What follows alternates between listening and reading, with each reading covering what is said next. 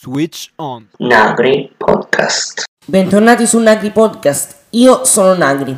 Oggi parleremo di cable management, quindi che cos'è il cable management e come farlo in modo corretto. Il cable management è quell'operazione che mi consente di tenere in ordine i cavi, ma come si fa? Ve lo spiego subito. Ci vogliono clip, fascette, tronchesine e tanta pazienza. Sì, il cable management è un'operazione lunga che però se fatto bene può durare molto tempo. Partiamo con alcune strategie, o meglio dire con alcuni modi di fare il cable management. Per esempio, mettere la ciabatta da un lato e i cavi dall'altro, oppure mettere la ciabatta attaccata alla scrivania e infascettare i cavi, la ciabatta sotto la scrivania e i cavi infascettati sotto la scrivania insieme alla ciabatta, ma la cosa importante è schermare i cavi, cioè dividere i cavi audio dai cavi che portano corrente elettrica